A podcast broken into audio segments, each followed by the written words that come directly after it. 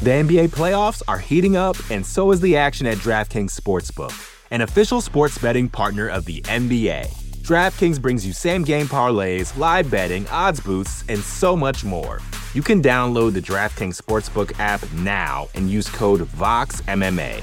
That's code VOXMMA for new customers to get 150 in bonus bets when you bet just 5 bucks. Only on DraftKings. The crown is yours. Gambling problem? Call 1 800 Gambler. Or in West Virginia, visit 1 800 Gambler.net. In New York, call 877 8 HOPE NY or text HOPE NY 467 369. In Connecticut, help is available for problem gambling. Call 888 789 7777 or visit ccpg.org. Please play responsibly. On behalf of Boot Hill Casino and Resort in Kansas, 21 and over. Age varies by jurisdiction. Void in Ontario. Bonus bets expire 168 hours after issuance. See dkng.co slash bball for eligibility eligibility and deposit restrictions, terms, and responsible gaming resources. Support for this show comes from Sylvan Learning. When children love learning, they can tackle any challenge life throws at them. Sylvan's Insight Assessment can help you determine if your child is ready for what's ahead. It can also identify gaps in learning and point out areas that could be of concern for your child so they can tackle what's to come. And right now, it's the best price of the year at $29. Go to sylvan29.com to learn more and get your child's assessment for only $29. That's S Y L V A N 29.com. You're listening to the Vox Media Podcast Network.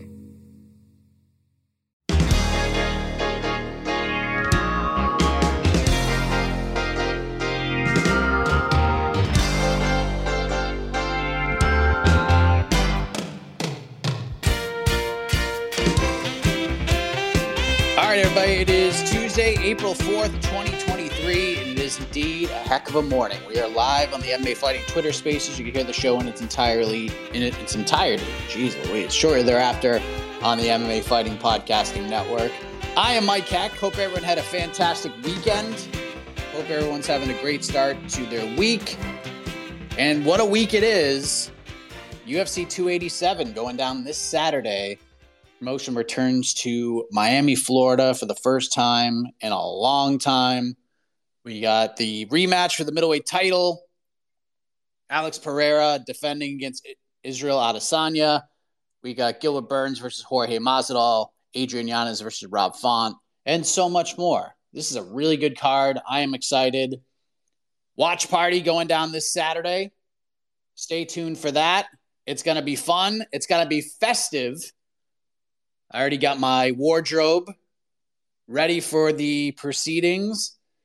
The shirt is absolute fire. It is Miami to the nines. And wait till you see the cold open for the watch party. It is absolutely outrageous. Can't wait for Saturday. Very excited. So join us for the UFC 287 watch party, 9:45 p.m. Eastern this Saturday night, MMA Fighting YouTube channel. So we have a lot to talk about, my friends. We could talk about UFC 287 for sure when we take the calls. We had a very busy weekend in the world of combat sports. I know we didn't have a UFC event, but we had plenty of other events to keep our attention. We had Bellator 293 on Friday. It was actually a, a pretty good card. Daniel James gets the knockout in round three against Marcelo Golm in the main event. Kat Zingano, Leah McCourt did the damn thing. They went at it. Fun fight. Zingano wins. John Salter dominates Aaron Jeffrey and then retires from the sport. Archie Colgan remains undefeated against Justin Montalvo, knocks him out in the first round. Luke Trainer, what a night it was for him. Submits Sullivan Cauley, big upset, and then he goes out and, you know, proposes and gets the yes. So, pretty good moment for him. Raheem Cleveland gets the 10 figure gilly on Christian Edwards. Christian Edwards, man, this guy was touted as the next big thing at 205 and then at, at heavyweight, and he's just getting beat. Mike Hamill knocks out Nick Brown. It was a good card. Tons of finishes. We had freaking scarf holds. Sarah Collins against Pam Sorensen. Lots of finishes. Fun card. PFL card, not so much. Uh, tough hang from those I spoke with that were actually watching the event. A lot of decisions, pacing issues continued to be a massive problem for the PFL. Uh, according to people I spoke with, I did not watch the event. I was watching and covering Gamebred Boxing 4. I had WrestleMania on the TV. Uh, WrestleMania was interesting and fun. Saturday was incredible. Uh, but Gamebred Boxing 4 went down on Saturday. Fight Circus, too. Fight Circus was just everything you could have possibly expected it to be after looking at the fight card. But uh, Gamebred Boxing 4 was pretty interesting. Kind of a weird card. Um, I liked it. It just seemed like, I don't know, it's just one of those cards that seemed like it just took a really, really long time. So I, I think there's things that the game Gamebred boxing folks can improve upon. Uh, the fights are pretty interesting. I thought, uh, obviously, the main event was Anthony Pettis defeating Roy Jones Jr., majority decision. Look, I'm not a big, huge boxing guy. I mean, I watch it when I can. But I thought, I mean, maybe I'm crazy, but I did the live blog for the last three fights. I thought Roy Jones Jr. won that fight. I thought it was pretty clear he won that fight. I actually scored the last six rounds for him. I thought Pettis won one and two because Roy didn't really do anything. But I thought Roy won the next six rounds. If you want to give Pettis round seven, I ain't going to be mad at you. But I thought Roy won. At the same token, Roy didn't do a whole hell of a lot throughout the fight, and Anthony was at least moving forward and trying to throw punches. But if you go back and watch it, Roy had that guard up, and he, Pettis wasn't really landing anything. You know what I mean? He just wasn't really landing anything. Everything was just hitting the arms, hitting the mitts. And when Roy was hitting him, Roy was friggin' hitting him. So Roy's probably to blame for for not being more active, but Pettis gets a big win, and good for him. Vitor Belfort beats Jacare. Jose Aldo, Jeremy Stephens fight to a draw. I thought Jose Aldo won that fight. It was close. I thought he won four rounds to two, but you want to score to draw and can be mad at you. The other MMA related fights, Gina Mazany and Pearl Gonzalez just beat the shit out of each other. That was fun as hell. Give them all the bonus money. Really enjoyed that fight. Bi Nguyen defeated Andy Nguyen via unanimous decision. Kind of an unfortunate ending to the Marcus Perez Joe Riggs fight. Joe had a, suffered an injury, was probably winning the fight heading into that moment, but Marcus Perez gets the win. He calls out Jake Paul. All in all, not bad. Not bad. There's there, there's worse things I could have done on a Saturday night than watch and cover that card, but it was it was fun, and I think I think we learned that doing massive arenas in Milwaukee on WrestleMania weekend and on Final Four weekend is probably not the way to go. Seemed kind of empty. I actually had somebody send me a video on Twitter. Uh, it was actually a little more full than it looked on television. It'd be interesting to see how many pay per view buys this thing did on ppv.com and on linear pay per view and UFC Fight Pass. But I think 13 fights is way too much. I think having a, what, eight fight main card is too much, honestly. I think if we chop those numbers down a little bit, make it like eight, nine fights, make the main card like five fights, I think you got something here. I think you got something here. Sean Wheelock, Shawn Porter, I thought did a pretty good job. Not bad.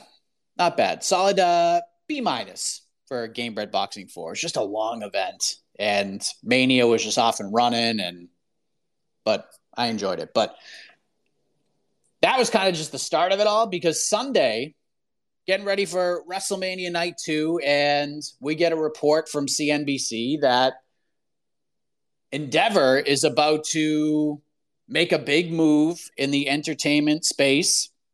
They are going to acquire the, major- the majority stake of the WWE and form this sort of super entertainment juggernaut, combining the UFC and the WWE as one publicly traded company. Now, normally when you see reports like that, you start scrambling, you start asking questions. But when you see that CNBC, who, by the way, Universal is a major television partner of WWE. When you see that CNBC is reporting this, it's pretty much a done deal. There's no surprises. I don't think you're going to ex- expect to wake up Monday morning and find out that it's bullshit. And then, of course, we wake up Monday morning and Endeavor confirms it. WWE confirms it. UFC confirms it. Dana White confirmed it. Everybody confirmed it. A massive coup from Endeavor. They didn't straight out buy WWE, but they own 51% of WWE. And this is very interesting. And it, I have a ton of questions about it. I don't know what this all means. I, I saw a lot of people kind of reacting in different ways. Saw a lot of fun memes, a lot of fun what ifs, a lot of fun, you know, kind of joking around ideas of what this could all mean. But this is just a massive deal. I mean, this is a massive deal that is going to be pretty damn good for everybody. Obviously, we got a little bit of a hiccup apparently on Monday. Uh, I did watch Monday Night Raw last night. Ugh, it was tough. It was tough to watch. Usually, the Raw after WrestleMania is this huge event and everything goes great and there's surprises and all this stuff. And yeah, there were a couple of surprises, but I left feeling pretty empty about it. And then you see reports out that Vince McMahon was running the creative for the night and morale was at an all time low and all the momentum from WrestleMania just kind of got sucked out of the locker room because Vince McMahon was controlling the creative. And that's an issue. That's an issue moving forward for, for WWE. Has nothing to do with the UFC, but that's kind of one of the big hiccups with all of this is you know the the amount of control Vince McMahon is going to be able to have. Now, as far as the UFC goes, this just puts them at another stratosphere. They are now going to be their own with WWE publicly traded company. So things are going to change on a business end in in regards to what we know, what we don't know about finances and things of that nature. UFC is obviously part of the Endeavor portfolio, portfolio, but we only that's only a piece of it. But now that it's going to be its own thing with WWE, maybe we'll get to learn more about the business structure of the UFC. And I got to say, and we'll get to calls in a minute, the first thing I thought of when this deal was coming through and I was watching all the interviews with Ari Emanuel and that mustache wearing Vince McMahon. Can we talk about the mustache, by the way? Golly, he looks like he's up to no good. He looks like he's about to thwart some sort of cartoon dog and cat in the midst of an adventure. I'm just waiting for his pinky to go up to the corner of his lip because he has that mustache. He just needs to twirl that thing around. He just looks, it's hilarious, absolutely hilarious. But besides the point, the first thing I thought of was and we've talked about this on the show all the time because we get we get questions about fighter pay and and all that stuff and a lot of people just want to shit on the UFC about fighter pay and look if you feel that way that's fine but I've always been of the stance that what do you, what do you expect the UFC to really do when they're not being challenged by the fighters like if the fighters are happy and okay with everything what's the sense of the UFC to be like oh you know what let's just pay these people way more money because they don't care. So we'll care and we'll just pay them a bunch more money. And we've talked about the opportunities that the fighters have had to come together and make a move. And we talked about the sale of the company in 2016 for $4.02 billion. We talked about the ESPN deal and how much money that's going to make. We talked about all the different sponsorship deals. And the fighters just haven't come together to make a move. Now you got another chance. Now you have another chance because this isn't a $4 billion company anymore. This thing was valued at over 12 billion and now combined with this new WWE deal, this company is worth this new publicly traded company is worth t- over 20 billion dollars. 20 billion dollars. If you're going to make a move, you got to do it now. Or else nothing's going to change. I just I don't think you're going to get another shot at it, at least not for a long time. Maybe when the TV rights deals come up in a couple of years, and I, who they have a great relationship with ESPN. I'd be stunned if they went somewhere different, unless they want to just combine the entities as one. But WWE's deal is going to come up first for TV rights. UFC's comes up, I think, a year or two later. So if you're going to make a play and try to make things better for yourselves, now's the time to do it. You got something. It's massive news. Publicly traded company, $21 billion. Now's the time. Now's the time. If you want to come together, you want to make some change, you want a seat at that table, now is the time to make that move. And if it doesn't happen, we can't keep complaining about fighter pay. We can talk about it. Everybody deserves more. We all understand that. But this is an opportunity for the fighters to come together. This is it. You got another chance. What are they going to do with it?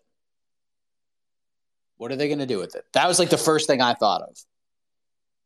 Was you have a company that when it sold in 2016 was worth 4 plus billion dollars, now it's worth 5 times that combined with WWE. What are we going to do with this? What are we going to do? I have many questions. I'm sorry you have many questions. This is still kind of like the preliminary stages of what this all means. And I'm sure as the weeks and months go by, we will learn more. But I know my best friend had some things he wanted to say about this. So let us welcome in. Oh, hello. My best friend, AK. Good morning. Hello, Mike. Am I on? AK, you are on. You're on, AK. You are on. Oh, Mike, I can't hear you. Oh, damn.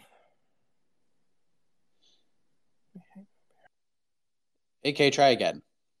Try again. We'll get you in. Uh, I heard you loud and clear. Tristan, hello. hello. Mike, can you hear me? Yes. Yeah. Um, in regards to um, Endeavor, WWE, and the UFC, um, you said this is the opportunity for them to do something as far as, I guess, possibly unionizing.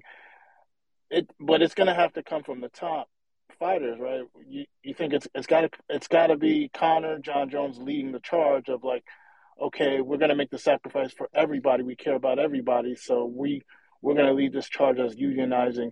Because without them, I don't think they're gonna they're gonna be able to do it to come together, even if they have this opportunity. So I guess it has to start with them. Um, second, um, going to the UFC 287 card, I want to talk a little bit about this matchup with uh, Michelle Waterson Gomez uh, versus uh, Luana, uh, Luana Pinheiro. Um, we just know what uh, what what's your feeling on um, Waterson Gomez, where she's at. She just um, signed a new eight fight deal, um, and she's she's beaten she's beat she's had some tough competition. I was just looking at her record, uh, the people that she's fought, and she's fought a murderous row of uh, fighters here. The fight against Amanda Lemos, um, you know, I think that fight she just made a mistake and just got caught um, because I, I rewatched that fight and she was able to uh, get Lemos onto the ground, onto the mat, and um, was a you know able to do some work. It's just she she did it so late in the round, in that first round. I think Pinheiro's kind of the same type of fighter. Obviously, she's nowhere near Lemos, but she's an upcoming prospect. saw that fight against uh, uh, Sam Hughes. So, um, what do you think about that fight where Lame, where um, Waterson is? Um, do you like her in this fight? I think I think it's a good matchup for her. I think she could win it. But Pinheiro is also good too, especially with her judo throws. So I think Waterson's going to have to be careful here, but I think she could probably get the decision win.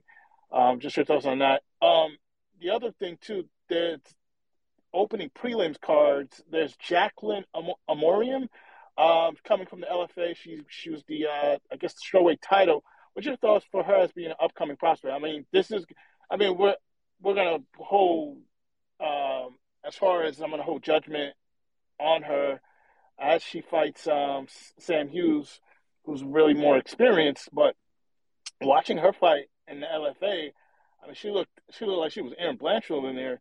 Uh, coming out of ATT, she's very strategic on what she has to do. She doesn't waste any time. Hasn't gone past the first round, which is concerning.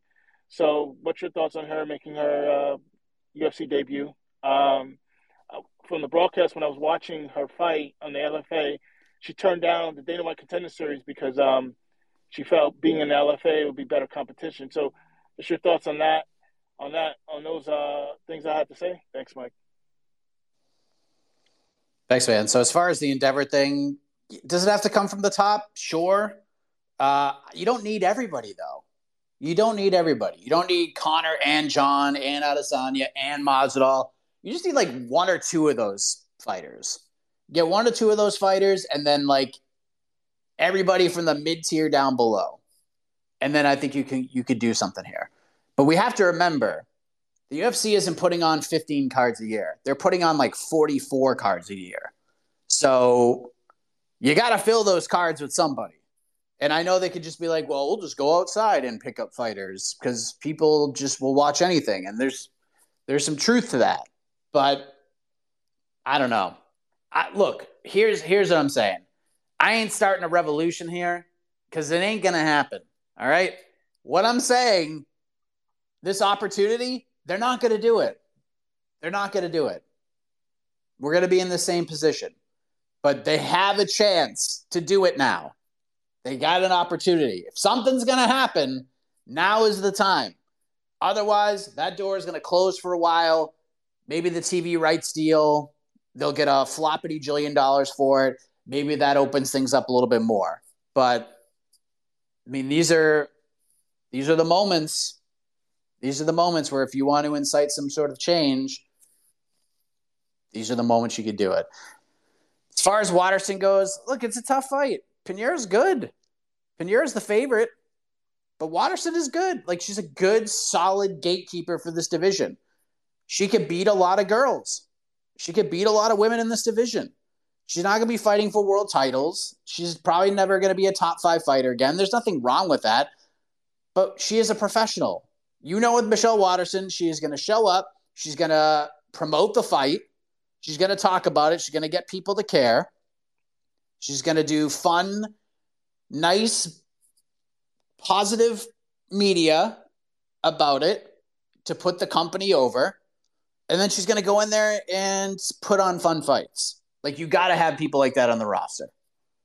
So win or lose, I don't think this fight does a lot for her in the aftermath, but it'll be a fun scrap. It'll be a fun scrap. Fun scrap. Jacqueline Amorim is is a monster. She's she is a little green. I did like her mentality not going on the contender series because she's right. She's going to get better competition in better spots fighting for LFA than she would on the contender series because she's very wise to what would happen on the contender series. Jacqueline's a very marketable fighter, and they would give her somewhat of a squash match on the contender series, and she's not going to learn a lot from those. So she had tough fights in LFA. Sam's a good fighter. That's this is a good test for her right out the gate. Now, could Jacqueline just go in there and just run Sam over and win in the first round? Sure, it's possible. But Sam's very tough to get out of there. So, like you mentioned, testing her and trying to get her out of that first round and extending her a little bit, having to work. It's a good good little litmus test for for her coming into the UFC. So yeah, I like the matchup a lot. The NBA playoffs are heating up, and so is the action at DraftKings Sportsbook, an official sports betting partner of the NBA. DraftKings brings you same game parlays, live betting, odds boosts, and so much more. Don't miss out as the NBA postseason winds down. And new customers to DraftKings can bet 5 bucks to get 150 in bonus bets instantly. You can download the DraftKings Sportsbook app now and use code VOXMMA. That's code VOXMMA for new customers to get 150 in bonus bets when you bet just 5 bucks. Only on DraftKings. The crown is yours. Gambling problem? Call 1 800 Gambler. Or in West Virginia, visit 1 800 Gambler.net. In New York, call 877 8 HOPE NY or text HOPE NY 467 369. In Connecticut, help is available for problem gambling. Call 888 789 7777 or visit ccpg.org. Please play responsibly. On behalf of Boot Hill Casino and Resort in Kansas, 21 and over. Age varies by jurisdiction. Void in Ontario. Bonus bets expire 168 hours after issuance. See dkng.co slash bball for eligibility eligibility and deposit restrictions, terms, and responsible gaming resources. Support for this show comes from Sylvan Learning. As a parent, you want your child to have every opportunity, but giving them the tools they need to tackle every challenge, that takes a team. Now more than ever, educational support tailored exactly to what your child needs can make all the difference. That's why parents have trusted Sylvan Learning for 45 years as the ultimate teammate in their child's educational journey, instilling in them a love for learning and a passion for reaching the next level. And Sylvan's Insight Assessment can identify gaps in learning and areas that could be of concern for your child. It's a 360 degree view into your child's learning that you can't find anywhere else and helps ensure that your child didn't miss something in school that might put them at a disadvantage in the future. And right now, it's the best price of the year at $29. Go to sylvan29.com to learn more and get your child's assessment for only $29. That's S Y L V A N 29.com. Let's see if we can. Uh, we have AK all fixed Here up we here. go. AK, I hear this. I can hear you now, my best friend. I can hear you. This How man- are you? I'm great. I'm great. You know, Mike, as I'm sure you saw, we had a request on the Twitter from a a, a, a loyal on to the next one listener asking that we talk about this this merger. So I was Yes, I saw honor this. bound, of course, to call into today's show because by this by this Sunday when we do the show, one we'll have a pay per view to be talking about, and uh, the news will be a little cold by then. I mean, I'm sure we can mention it and make some jokes about it, but it's not really it's not really going to be a hot topic by by this Sunday, given how the you know news cycles work.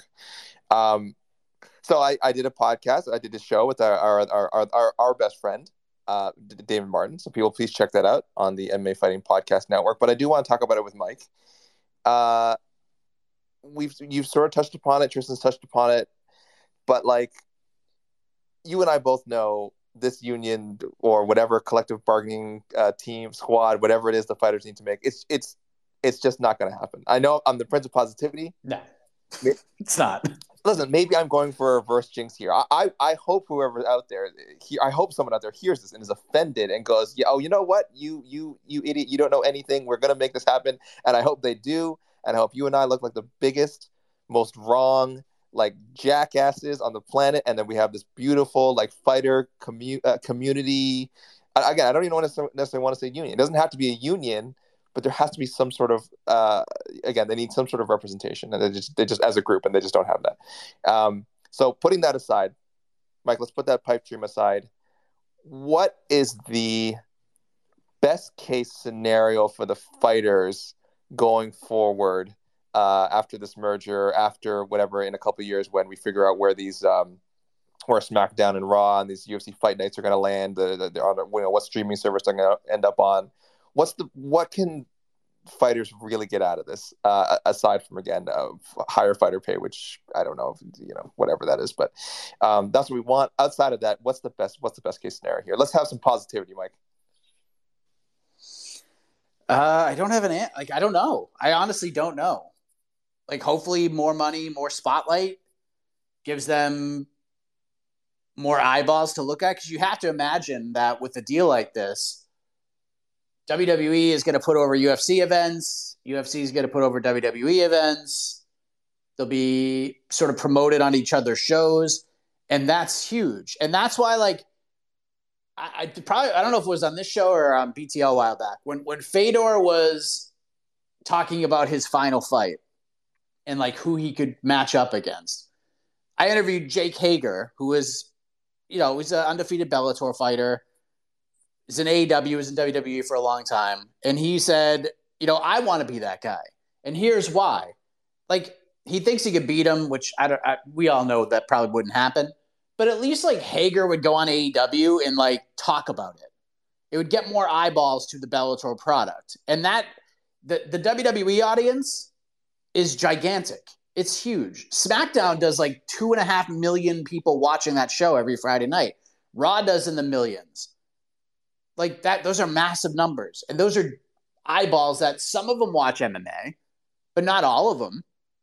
But what better way to get the pro wrestling audience invested in the UFC than promoting shows on the wrestling show. Now, I know you could counter with, well, they ran a bunch of Power Slap ads on AEW. This is different. Nobody gave a shit about Power Slap. Nobody continues to give a shit about Power Slap. This is different. UFC is a whole different beast. Their storylines, former WWE wrestlers have have fought there, CM Punk, Brock Lesnar, and others. And it's just going to give more eyeballs upon them, more opportunities. There are certain UFC fighters who could go over to WWE and do a little something, something, and make a couple extra bucks. WWE makes movies and does all this stuff. So that's more opportunities for fighters to maybe get cast in films that are going to go probably straight to DVD, if we're being honest. But, you know, some of those movies actually do pretty well at the box office. So, I mean, it does give opportunities there. And, but I don't know. Like, I don't know what this means for, for either. And I don't know if, like, they're going to be able to collab in any way. I hope they do.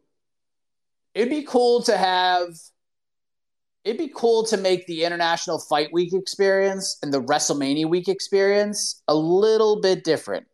Like, can you imagine like International Fight Week? We just have like a cool, like, do a SmackDown in Vegas. Doesn't have to be at, doesn't have to be at T-Mobile, but do SmackDown in Vegas like uh, during International Fight Week, or you know, do some like fun house show that's broadcast on Peacock or something like do something cool like that. And then WrestleMania week, you could have like a fight night kind on like a Thursday night or something. Like that'd be pretty cool. Or if you just want to slap AEW across the face, do it on a Wednesday night. Like there's cool things we could do to kind of collab and, and make things better. You could bring WWE wrestlers backstage to do scrums. Like there's all sorts of cool things we could do to collab uh, to get different eyeballs on the product. So, like I said, I think this is going to be great for both companies. How? I don't really know, but I mean, this is a win-win-win for everybody. Like I know we talk about like the fighter pay, and if fighters want to do something, like now's the time. It's probably not going to happen, but if you're a fan of both of these companies, then I think you're going to get a lot out of this. I think you're going to get a lot out of this. And I do think there will be opportunities for fighters to make more money outside of fighting with this collab, with sponsorships and all this different stuff. I mean, WWE brings in so much sponsorship money. It's ridiculous. I think there was a number that they sold like 20 plus million dollars worth of sponsorships for WrestleMania. Like, that's insane. That is absolutely ridiculous. So, and I'm sure, and I'm sure the the WWE machine can teach the UFC a few things about social media, about advertising, uh, about certain other things. So I'm I'm fascinated by this. This is going to be a really interesting story over the next several years. That's for sure. Let's go to CV, then we'll go to Abswalia, then we'll go to Mikey. CV, hello. Yo, Mike, heck, heck of a morning. What's up? Um, yeah, uh, I just want to jump straight into the main card for uh, 287. Um, it's looking really solid. Um, so aside from the opening fight, um, not too familiar with uh, Christian Rodriguez, to be honest. Um, like, yeah, the remaining four fights, I have a feeling that like they could be potentially just um, back and forth uh, stand up battles.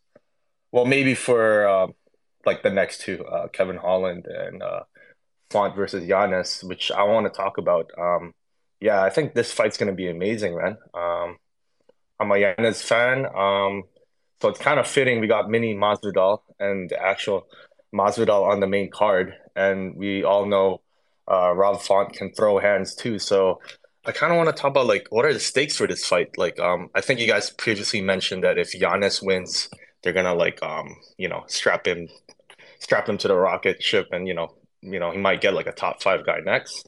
But mainly for Rob Font because I know like he hasn't fought in a year, and I feel like this is a big, uh, big must-win fight for him because uh, he's trying to stay uh his stay with his rank on the rankings and you know kind of fend away all the killers coming up in bantamweight. And I and I know you have like some insight from his team, so yeah, I just want to get your thoughts on this fight. I love this fight. Uh, I love this fight. It's a great one. Right now, I'm looking at the lines. Um, let's see what DraftKings says about this fight. Do-do-do. They have Adrian Yanez minus 180 to come back on Rafa plus 155. I'm a little surprised by that. I understand Yanez has a lot of buzz right now. I understand Font's coming off a couple losses, but that just seems like a very wide line. Um, I like Adrian Yanez a lot. I think they have something with him. He's a he's an excellent fighter. I did talk to him, uh, so you'll have you'll you'll get his thoughts on the fight sometime this week. But I mean, we have to look at the level of competition that Adrian Yanez has fought. We have to be honest with ourselves. Victor Rodriguez, Gustavo Lopez, Randy Costa, all three of those guys, I believe, are out of the UFC. Davey Grant, that was a good test. And then Tony Kelly, who I believe is also no longer in the UFC. I could be wrong, but I don't think he, I don't know. I don't remember. But then we look at Rob Font. Look at Rob Font. Let's just go from 2016, May 2016. John Lineker, Matt Schnell, Douglas Silva de Andrade, Pedro Munhoz, Thomas Almeida, Rafael Assunção, Sergio Pettis, Ricky Simón, Marlon Moraes, Cody Garbrandt, Jose Aldo, Marlon Vera. That is ridiculous. I mean, the discrepancy between opponents is, I mean, it's night and day. It's not even close. So, and Font has been competitive with pretty much all of those guys. Like he was competitive with Aldo, he got knocked down. He was competitive with Vera, got knocked down. That's my biggest my biggest concern is we know Rob Font can take a punch and keep on going, but I mean, just him getting dropped in these fights, like that's what's killing him. I wonder if Font's going to wrestle a little bit in this fight. I wonder if, like, I think they're going to stand there and, and scrap for sure. Um, but I wouldn't be shocked to see Rob Font shoot a couple takedowns in this one. Would not be surprised. But I love the fight. If I'm betting on this fight, I'm, I'm I think there's value on Rob Font at plus 155. I feel like Jan, like I feel like Yanez could probably be the favorite, but not. I don't think. I don't think this wide. I just think the level of competition. It's not like Font's getting the doors blown off of him in these fights. He's just he's out voluming guys, and then he's getting caught with big shots. But I mean, at this point, you have to learn from that. It's happened two fights in a row. You have to learn from that. You have to. Sorry, AK. You got to mix the martial arts a little bit more, and they have the, the cartel guys have a very meticulous game plan when it comes to to certain things. So I expect a sort of a different showing from Rob. He's going to mix things up a little bit. Like I said, I would not be surprised if we see some wrestling from him. Not a ton, but I love that fight. Yanez wins. He's getting a big one. It's Petr Yan or above. And if Font wins, I mean, friggin' Font versus Petr Yan would be fun as hell too. But maybe they do Yanez Chito. I don't know. There's lots of lots of things we could do with this for for either guy. But this, that fight's incredible. Very much looking forward to that one. As well, yeah. Hello. Hi, so I've just got two things to discuss. Um, the first thing is um, regarding the Kevin Holland and Santiago fight. How do you see that um, playing out? And um, obviously, with Kevin Holland, there's more upside for him. Would it be possible a win over Santiago could guarantee him a ranked opponent again, like Vicente Luque or uh, Chiesa? And my other thing I want to mention about is, uh, as we know, uh, Triple C and Aljamain they have a quest to obtain the 145 belt. Um, do you reckon the UFC will really be interested in actually pairing um, either winner uh, against Alexander Volkanovski in the future? Let me know your thoughts on that. Mm. Well, I'll start with the Holland fight. I think Holland's going to win. I, I, I Ponzinibbio is just not the same guy. Like he can, but he's still good. He's still very serviceable, 170. But I, I just think Holland is just so is just so much of a better athlete than him. Uh, way more t- tools of the trade, so to speak. Now Ponzinibbio can win. If Ponzinibbio wants to take Kevin Holland down and and just sit on him, and win that kind of fight, that's a possibility. If he wants to be an offensive wrestler, he has a chance to win this fight. I just don't think he's going to do that. So, yeah, I think Kevin's going to win. I think it's going to be fun. But I think Kevin probably Kevin probably get him out of there at some point. But it's going to be fun while it lasts. And As far as the 45 stuff goes, I don't know, man. Like I would say if Al- if Aljo beats Cejudo, maybe they'll do that. I don't know. It all depends on what goes down. Like if Max Holloway beats Arnold Allen, then yeah, you could do that. Like you go right to that if you wanted to. I know Ilia Topuria is fighting Josh Emmett, but Volk wants to be like super duper active this year. So it all kind of depends on how those fights play out. But I, I think they're gonna. I think it's gonna take a moment to get either of those guys up there because both those guys kind of dropped. Both both those guys kind of fumbled the bag when it came to the Sean O'Malley stuff. Like Cejudo should have jumped on that train a lot more after UFC 276 in July. They had a moment backstage. They were getting after it. O'Malley had some things to say about him, and vice versa. And then it just stopped. So that would have been a great fight for Cejudo to come back to. Big opportunity for O'Malley. And then with Aljo, I've talked about this a million times. After UFC 280, he should have went all in on the Sean O'Malley train, get that bag, and then go up to 45. But now he's got to fight Cejudo, and if he wins, he'd be crazy to not fight Sean O'Malley. He'd be insane. So TBD, but Aljo's going to win. Whoever, whatever happens, whoever wins that fight, they're going to fight Sean O'Malley, and if they win that, they're out of here. They're not fighting at 135 anymore. Henry Cejudo is not fighting, is not going to defend that title again. He's going up to, he's going to sit out and say, I ain't fighting anybody else besides Alexander Volkanovski. It's triple C or I'm not fighting. We all know that's going to happen. And then Aljo at that point, if he beats O'Malley, like what else is there to do for him at 135? You beat the former longtime champ, you beat the former champion. You got you beat the biggest star in the division. There's nothing left for him at 135. But we'll see what 45 looks like because Topuria is coming, if Evloev's coming, and then by then, if Nate Landwehr beats Dan Ige and has a great performance there, that's another guy who's coming. The UFC seems to be behind him. It's tough to answer because things change so rapidly and so quickly in this sport. So, but I don't know. It's tough to answer right now because I do think that either of those guys are going to fight O'Malley next because they should. Mikey, hello. Hey, heck of a morning to you, Mikey. How's everybody doing? Um, for the UFC merger thing, I just want to say, get this off the bat. If they're going to try to collectively bargain, they need to collectively bargain with with the WWE stars too, because they're independent contractors too, and they don't have a union. So that will be an interesting thing.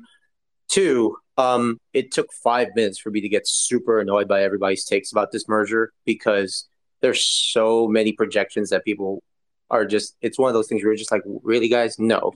Like everyone's like, oh no, does this mean UFC is going to be storyline driven like WWE now, or are there going to be like crossover fights? I'm like, first of all, most if there's ever any crossover fights, it will mostly be as as you mentioned with the MMA fighters are already in WWE. Like Jon Jones, Brock Lesnar would be fun, but that would actually be completely independent of either or. You know, like the only thing that WWE would have anything to do with that is promoting a potential fight on their air and giving Brock Lesnar or Matt Riddle or whoever permission to fight the UFC. That would really be it. The pretending that Vince McMahon's suddenly going to tell Dana what to do is ridiculous, even though he's boss, because they're a conglomerate that sells on Wall Street. Primarily, the merger on the surface right now is just a Wall Street thing where you're just like, okay, everyone can publicly trade and you know invest in the company called TKO or whatever it's going to be called. And yeah, I think that will mostly be it. Everyone, you know, trying to do MMA Twitter going doom and gloom, thinking, oh, does that mean everything's gonna be fixed? I'm like, oh Jesus Christ, please stop. you know. So obviously we'll be talking about this further along. Um, just want to touch right quick on last on this past Bellator card. Um, Cat Zingano, Leah McCourt should have been the main event. It, they, I don't care how well the there was a finish in, in the heavyweight fight that that was supposed to be for a title shot, and you gave it three rounds. Stupid. Um, and uh, yeah, uh, shout out to Charles Energy Johnson. I just saw him pop into the space. So um, that'll be all for me today, guys. Be kind one another. Happy birthday, AK. Well, it, it, here's what's interesting. People talk about this all the time.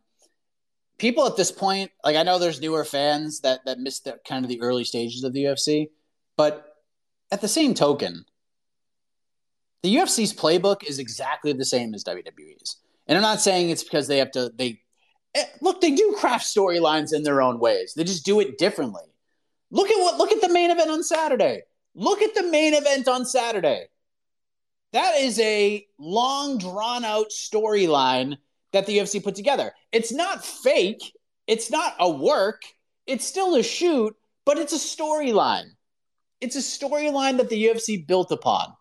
And they built up Alex Pereira in a strategic way to pay this off. And they did. And now, guess what? They're going to pay it off again this Saturday. And if Adesanya wins, guess what they're going to do? They're going to do it again.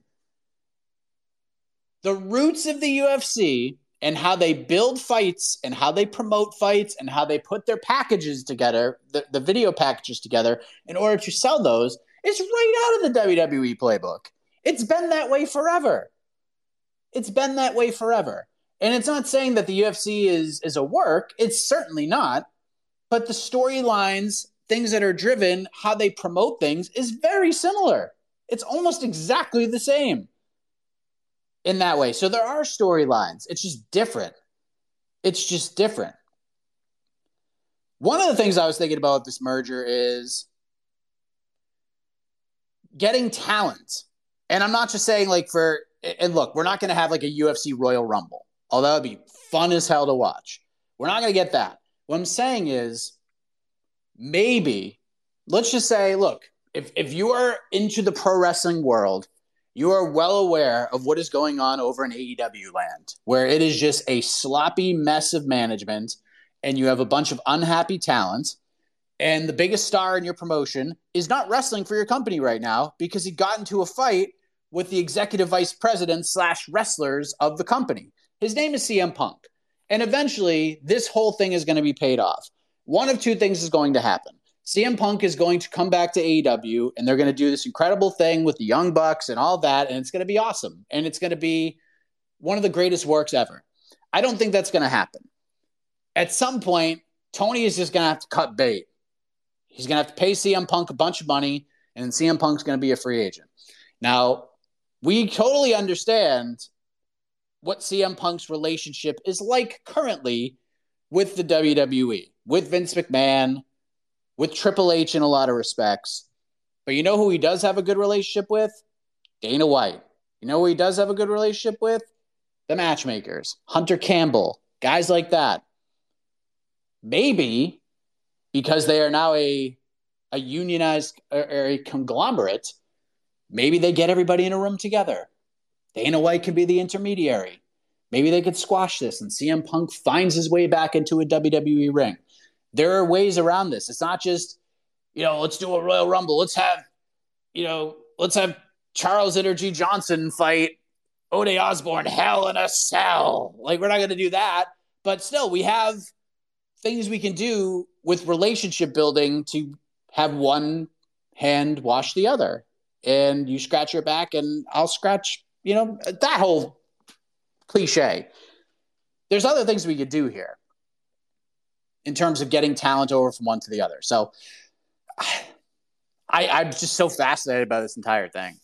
I really am. I really am. And the whole collective bargaining thing, look, like I said, it's probably not going to happen. But now you have fighters now work for a company that is going to be serving on Wall Street with a $21 billion value because of this acquisition and this merger with WWE. Something to think about. Something to think about. Let's go to Joe. Uh, two questions for you. Uh, did you catch the opener of the Bellator prelims? Um, I was rooting for Maria Henderson, especially after what happened with her husband. But Mackenzie Stiller looked amazing. Uh, just blew right through her. Um, I don't know if she's like a known prospect, but I was really impressed by her. And then with the Endeavor deal, I think the most important question, what everyone's talking about on Twitter, uh, and what I want to know from you is who do you think out of the current roster of UFC fighters would do best uh, with the crossover into WWE? Um, I know a lot of people were talking about Conor McGregor, but my personal opinion or personal vote is for uh, the pleasure man, Anton Turkalj. I think he, I, I, if, if anyone remembers, he basically cut a promo uh, before his last fight, and I was like, oh, this guy. If things if things don't pan out, if he like bats 500 on his UFC contract, he should make the jump. And uh, now is the time. But thanks, Mike. Have a good one. I mean, you just answered your own question. It is the pleasure man. Let's go. Yeah, but I mean, look, there there is a there's a real world where Conor McGregor shows up at WrestleMania. Like there's a very real world that happens. So, but the pleasure man, holy moly! I think you have the. Re- I think that might be the correct answer. Four quarter sports. Hey, Mike, you hear me? Yo.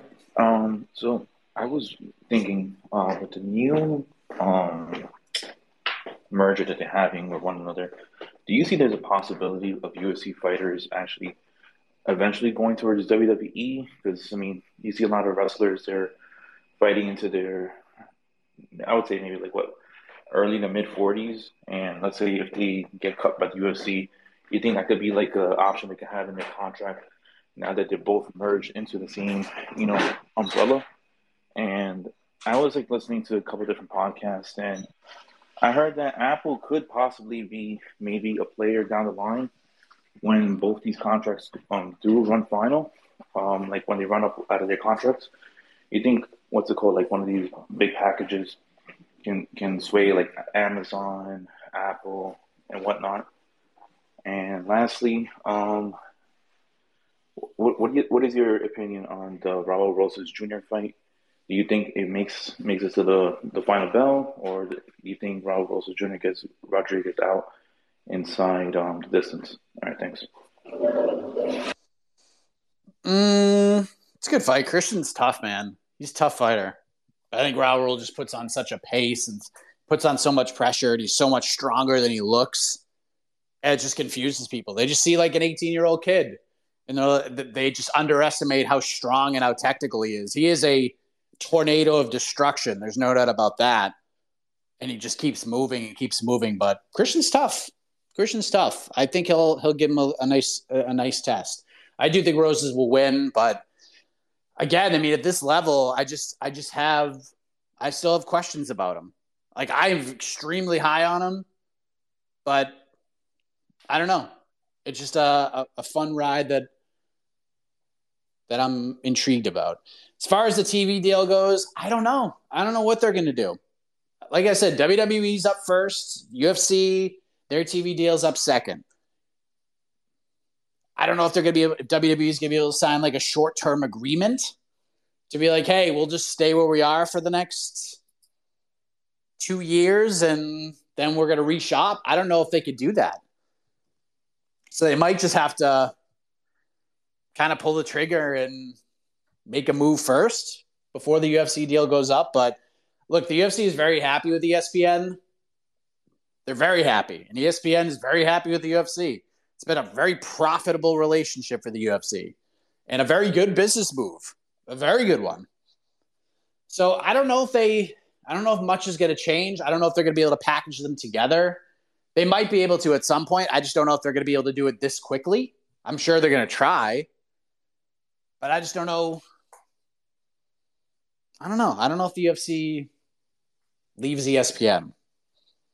I just don't know if that's like a good business move, moving them to Apple and, and stuff like that. And and I kind of feel the same with WWE at this point. Kind of feel the same with WWE. I don't know. I don't know what they're going to do. And then your other question about, well, if they get cut, can they just go to WWE? I mean, it's it's not that simple. WWE they have a certain eye for talent and what they want, and maybe WWE will be interested, and maybe they won't. It's not gonna be like that for everybody. But they're not just gonna pull every UFC fighter and be like, "Look, kid, you gave it a shot here. Why don't you come to the Performance Center and try out?" I don't think it's gonna be quite like that, but they also have an eye for things with for personality, for athleticism, for people who can fall right into it. Like Matt Riddle fell right into it perfectly. And he's a he's a well-known commodity in WWE, but had many fights in the UFC. And I don't think we're gonna see Matt Riddle fight again. Like him and Dana White just do not like each other at all. So, well, maybe. Maybe cooler heads will prevail. I don't know. But again, there's just so many questions about this whole thing and not a lot of answers, but fascinating times, my friends. Fascinating times. The Octagon Obsessed. Hello. Hey, Mike, can you hear me? Yes, sir. Okay, great. It's the first time I've spoke on Twitter Spaces, so thank you. Uh, also, thanks for what you do. I, I really enjoy this show. So, uh, I have a few questions for you. Um, are you going to watch the BKFC press conference today? Um, anything with Mike Perry is always exciting. And what's your interest in that card um, at the end of this month? Also, um, who do you think wins um, Dustin Poirier versus Justin Gaethje? Sounds like that match is going to happen. You know, correct me if I'm wrong.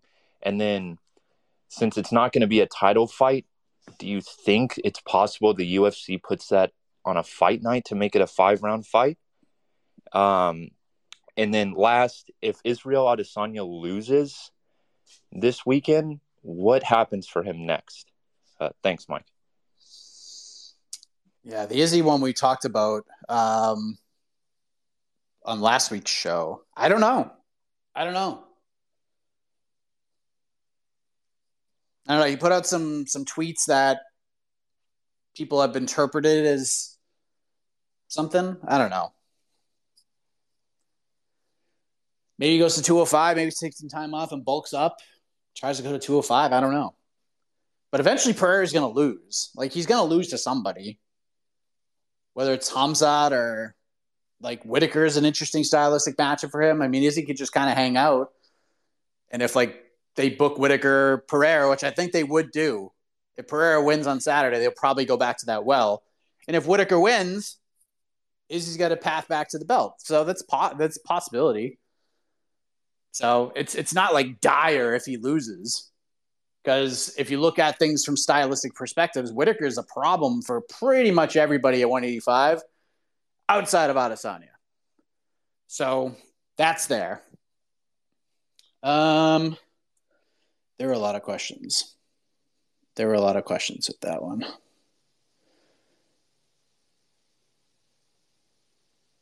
And I don't remember them all. God darn it. Gosh darn it. I know you said nice things, and I appreciate that. Oh, Poirier Gaethje. Um, I don't know if it's going to happen. It all depends on what happens at 288. I mean, you've heard, if, if you listen to the show all the time, you know how I feel about the lightweight division right now. If Benny Dariush beats Charles Oliveira, Benny's going to go fight Islam Makhachev. If Charles Oliveira beats Benny Dariush, we are living in a world, my friends, where it is very possible that Dustin Poirier fights for the belt. So, kind of up in the air. I think that fight is going to determine a lot. But if Benny Dariush wins and the world is in the place it should have been a long time ago, and Benny goes and fights for the belt, then we do Poirier versus Gaethje. Could it headline? A, of course, it would headline a fight night. It's a great co-main event or featured bout for a massive pay-per-view. And look, if the UFC wants to do five rounds for that fight, even on a pay-per-view, they can just do it. I mean, we we watched uh, RDA and Renato Moicano fight for five rounds. They can just do it if they want to. It's, it's possible. So, but I want to see that fight. I think both guys are interested in it, but Poirier wants to get to that belt, and the clock is ticking. And after that Chandler fight, he's in a position where he could possibly get it. And if Oliveira beats Dariush, I don't think they're going to give Oliveira that fight again. Not just yet. And who else are you going to put up there? Poirier would be an interesting name. Probably his last chance at a, at a title shot. And he's a draw. People like Dustin. He's over like Rover. The Conor wins put him in a in a star position. So I think a lot a lot will be determined on May sixth when uh, Dariush fights Oliveira. Viking, hello. Good. I just want to ask about the Israel Adesanya. He just stated that it it's his uh, last chance to beat Pereira. Then, but uh, I just wanna, I just wanna know if he loses, where will he go after the loss, and what are his chances to fight for the title again if he loses? Thanks a lot. Um, I mean, I just talked about this, but uh, I mean, he's like I said, it, it would suck and it would be a tough loss and be a be in a, he'd be in a in a in a pretty rough spot. But again, Pereira is Pereira's very good. Seems I think Izzy's the better fighter. I mean, we, have seen it. If you watched all the kickboxing matches and you watch the MMA fight, Izzy's the better fighter. He's the better MMA fighter. But when you fight a guy like Alex Pereira, you cannot let him hang around. You can't. You cannot let him hang around too much, too long. Pereira's a monster, man. Like you cannot have a you cannot have a range kickboxing match with this guy for 25 minutes, or you're gonna get knocked out. You're gonna get hit. You're gonna get hurt. You're gonna get knocked out. But I'm very curious to see what Adesanya's game plan is to be because I, I was what he did in the first eight minutes of that fight at 281. If he does that, he's got a very good chance to win this fight. He's aggressive and he's the hammer and he gets in Pereira's face. I'm not saying like be reckless and go all Cody Garbrandt on him, but you got to be more aggressive. You cannot have a range kickboxing match with this guy for 25 minutes. And when he got aggressive and he became the hammer, he hurt Pereira, almost got him out of there and then he just kind of took his foot off the gas from there. So, yeah, will he fight Pereira again for the title? Not anytime soon. Will he be out of the title hunt altogether? No, because if Pereira fights Whittaker and Whittaker wins, then Adesanya's got two wins over Whittaker already. They'll just run that one back a third time, and Adesanya will get his shot. J Stat, hello. You too. I have him winning inside of three rounds. I think he's going to get it done much quicker with uh, Adesanya being the aggressor. I could I could be wrong, but I think he's going to surprise uh, us by getting Izzy out of there even earlier. So that's that. That's my thoughts. It's possible. It's it is possible. When you have Pereira in there, all he needs is one. It's it's possible. Again, I'm not suggesting that Addison needs to go in there like he's the Simpsons and just start walking towards him, throwing windmills at him. No, just got to be a little more aggressive and do what you did early in that first fight and have to kind of continue that. It's almost like a like a Rocky three strategy: in and out, moving, power shots, and just unload the clip on him and try to get him out of there, but in a smart way but he's got to be the aggressor here. He's got to be. He's got to be the hammer. Let's go to William. What's up, hey, William? What's up, man? Question: I don't know if you spoke about this before earlier, but um, what do you think about the Gilbert Burns and Jorge Masvidal? Do you see any of them two deserving the title shot after each uh, each other's win, or do you think Colby Covington still deserves that?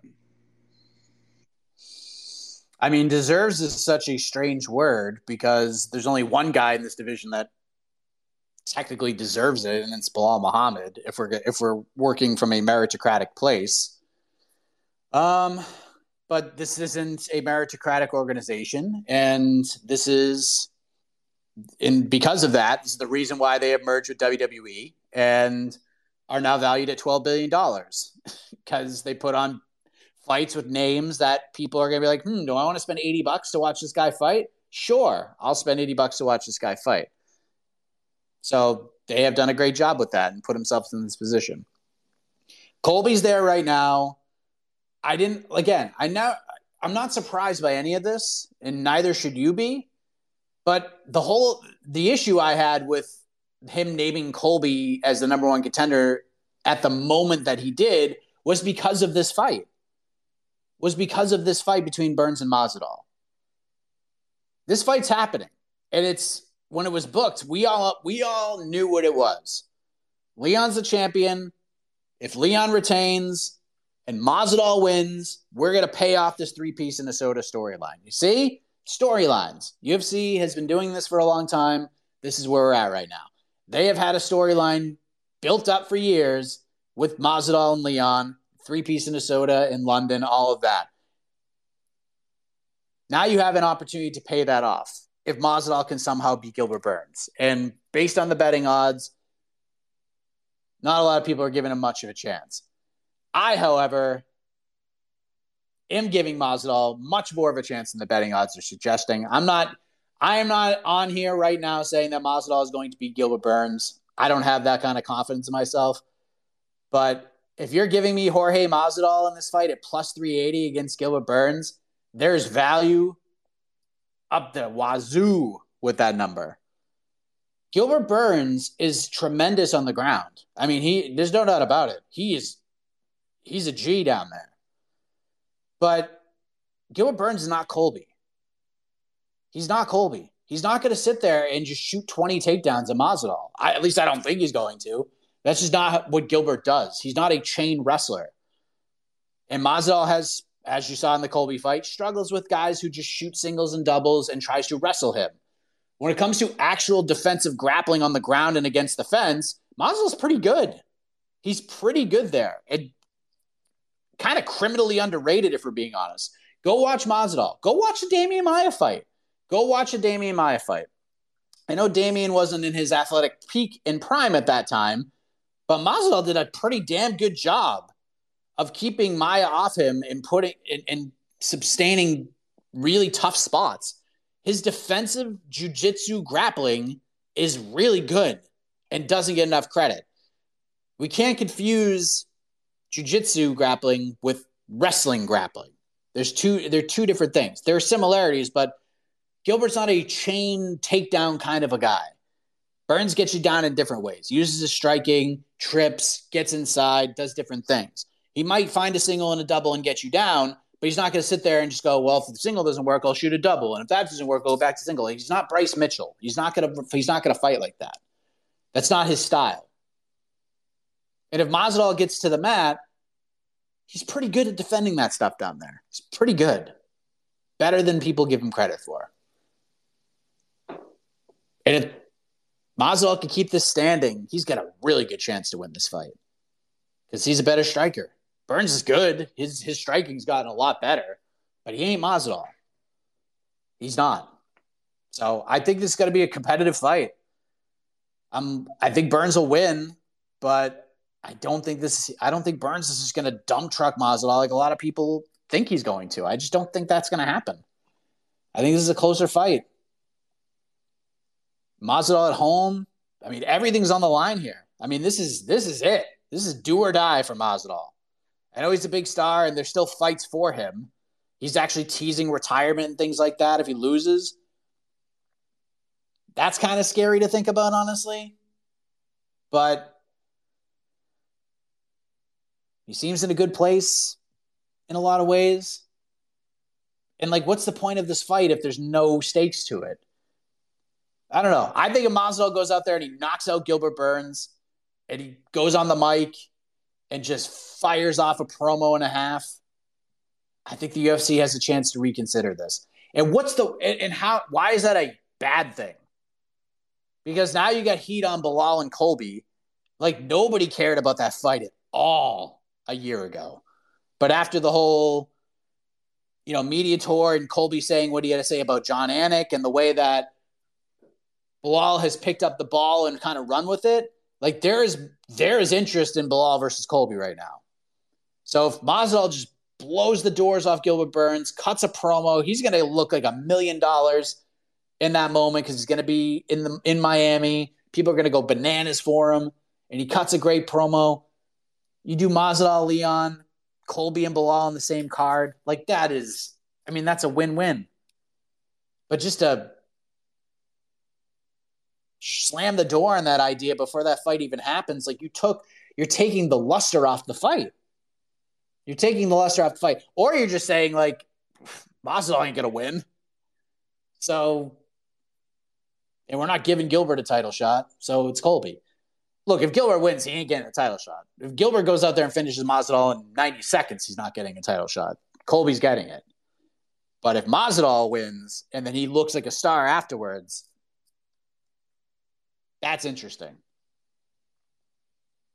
That's interesting. Or maybe the UFC thinks the bigger storyline is Masvidal and Colby. Maybe they think Colby's just going to beat Leon and then we could do Colby and Masvidal for the title with everything that has happened. I don't know. It's not the announcement that made, like I did, like I said on the show prior to 286. Don't be surprised if Leon wins if Colby's in the discussion, if Colby gets the shot. I just didn't think it would happen this quickly before this fight. I, I don't know. But does either deserve? I mean, depends on your definition of deserves.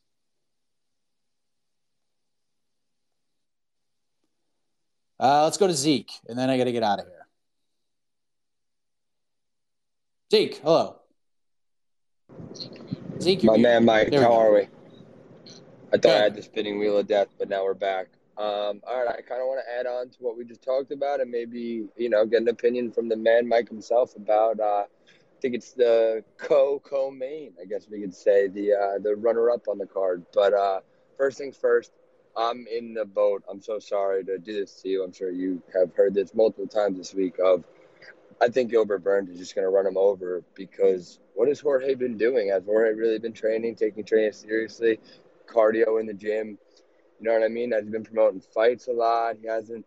I don't know. I feel like a, a, a it half in, half out. Jorge Masvidal is not a good Jorge Masvidal. And secondly, is this bantamweight fight Saturday gonna be? How do I explain it? I feel like it's the winner is gonna be a, like a glorified gatekeeper almost, unless Adrian Yanez just blows the doors off of Rob Font and makes it look like made made it look like Chito Vera did. Um, I guess yeah. What What are your opinions on that uh, that bantamweight brawl Saturday? Love the fight. Um, it's just to be a great fight. I do think I do agree with you. If Yanez wins, I think they are to push him. I mean, they obviously like him to give him this fight on a pay per view main card.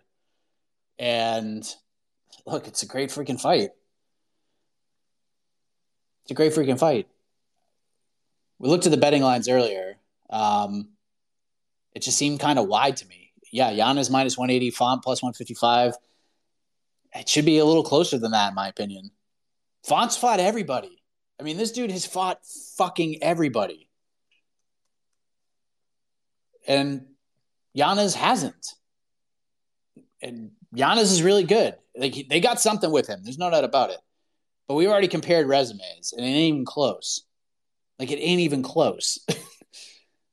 Rob Font, Lineker, Schnell, Douglas Silva de Andrade, Pedro Munhoz, Thomas Almeida, Rafael Assunção, Sergio Pettis, Ricky Simón, Marlon Moraes, Cody Garbrandt, Jose Aldo, Marlon Vera.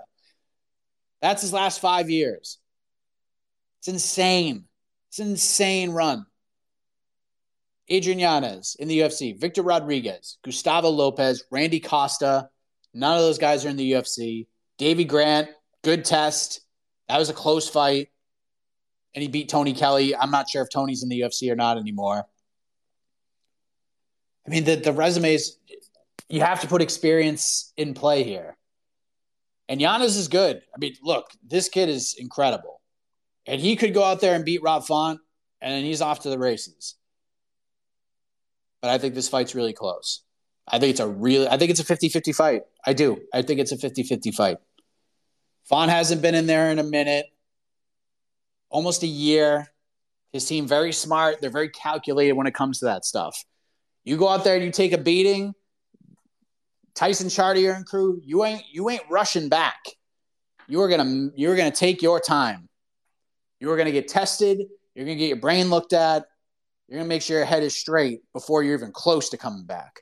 They did it with Calvin Kattar after the Max Holloway fight. He was out for a long, almost a year before the Giga fight. Font out almost a year heading into this fight. That's how they do it. Will Font wrestle? That's the big question I have. I'm not saying he's going to go out there and spam takedowns, but will he wrestle? Will he shoot takedowns on Adrian Yanez? Will he mix the martial arts? I think Font can win a boxing match with Adrian. I think he can. And I think Adrian can beat Font in a box match. Depends on who, what guy shows up. I'm just curious if Yanez lands that clean right hand or lands a big shot, can Font handle it? Can that chin handle it? I don't think Yanez will get him out of there, but those are the moments that have cost Rob in these last two fights. Again, if you want to if you want an idea of like what MMA judging is in 2022, 2023, the Aldo fight and the Chito fight are like the two best examples. It's like the two best examples you can look at. Go to UFC stats. This it's always so fascinating to look at UFC stats with Rob Font fights. It's incredible. Especially those last two. Especially those last two fights.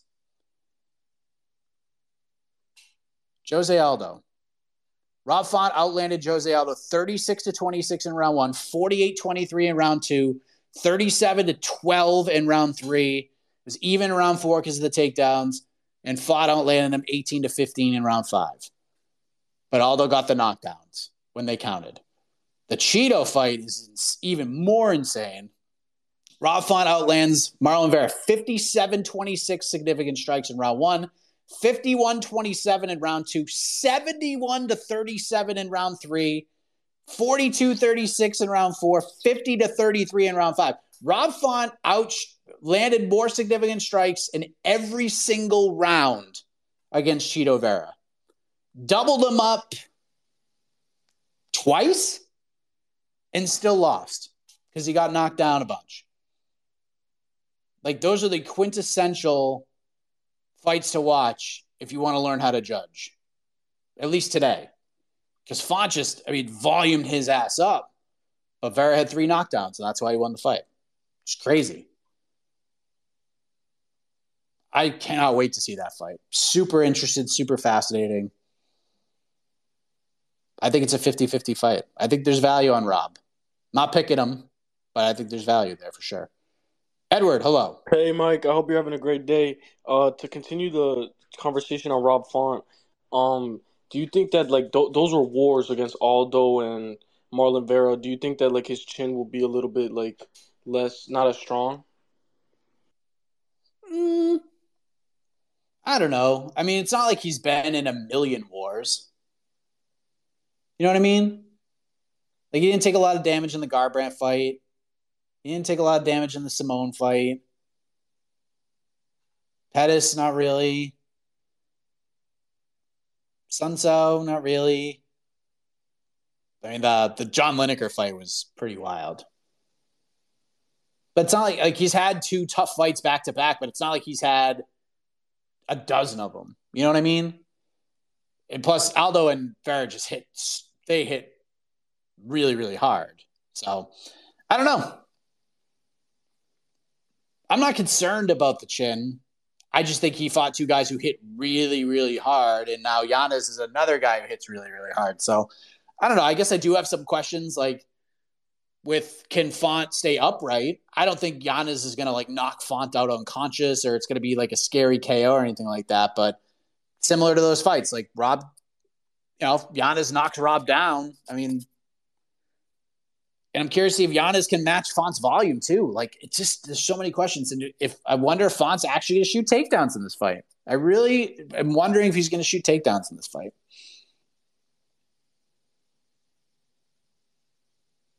But I love it, and I love this community, and I love the fact that we got so many questions about that fight. obviously, we have a big main event, a co-main event that's very interesting. The stakes could be very high in that one. But the vast majority of people are asking about Rob Font versus Adrian Yanez. And that's why I love hosting the show. And now I got to get out of here. It has been, uh, it, it's, I've been teasing working on a project. Um, I kind of let you know what it was already. Um, the first draft is in on all of it. So basically, I'm doing a deep dive into the just horrible Fury FC submission where the referee watch an unconscious fighter stay unconscious and then wake up in an armbar and tap. So uh, I've been working on that for a while. The podcast uh, is pretty much done. Uh, there's like some fine tuning I got to do from a legal perspective. Uh, the write ups first draft is done. So the plan is, if all goes well, uh, we're going to drop all that on Thursday. Uh, but I got to talk to both fighters involved, talk to the promoter, talk to Alex Morono, who did commentary, um, even talked to Big John McCarthy about it, which was uh, which was super fascinating. I might just release the Big John interview by itself at some point, just so you could hear it. It was uh, really interesting to hear from Big John and get his perspective on everything because he's the OG of refs and he's trained a bunch of these guys and you know just hearing his perspective on things and yeah it's, it's a pretty wild story and there's a million different ways i could have gone with this but I, I think i found like the right layout and, and how we want to do it so plan is on thursday we knock this shit out and you guys get to hear it and read it and it's just it's tough man it's a it's a tough thing this sport but uh that's for Thursday. And we'll be back on the show Thursday as well. 10 a.m. Eastern, we'll do it again. Friday, kind of up in the air because we have the weigh ins and Casey's on vacation through the weekend. So I might have to produce the weigh in show and possibly co host it, all that stuff. So we'll let you know about Friday, but we'll certainly do something on Thursday. Thank you very much. Back at it then. Have a great rest of the day. And as always, have a heck of a morning, everybody.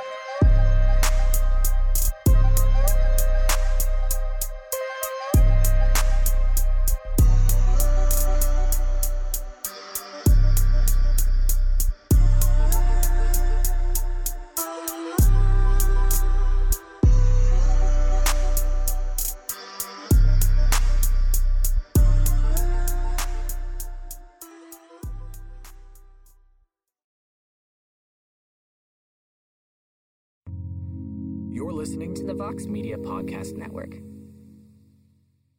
The NBA playoffs are heating up, and so is the action at DraftKings Sportsbook, an official sports betting partner of the NBA. DraftKings brings you same game parlays, live betting, odds boosts, and so much more. You can download the DraftKings Sportsbook app now and use code VOXMMA.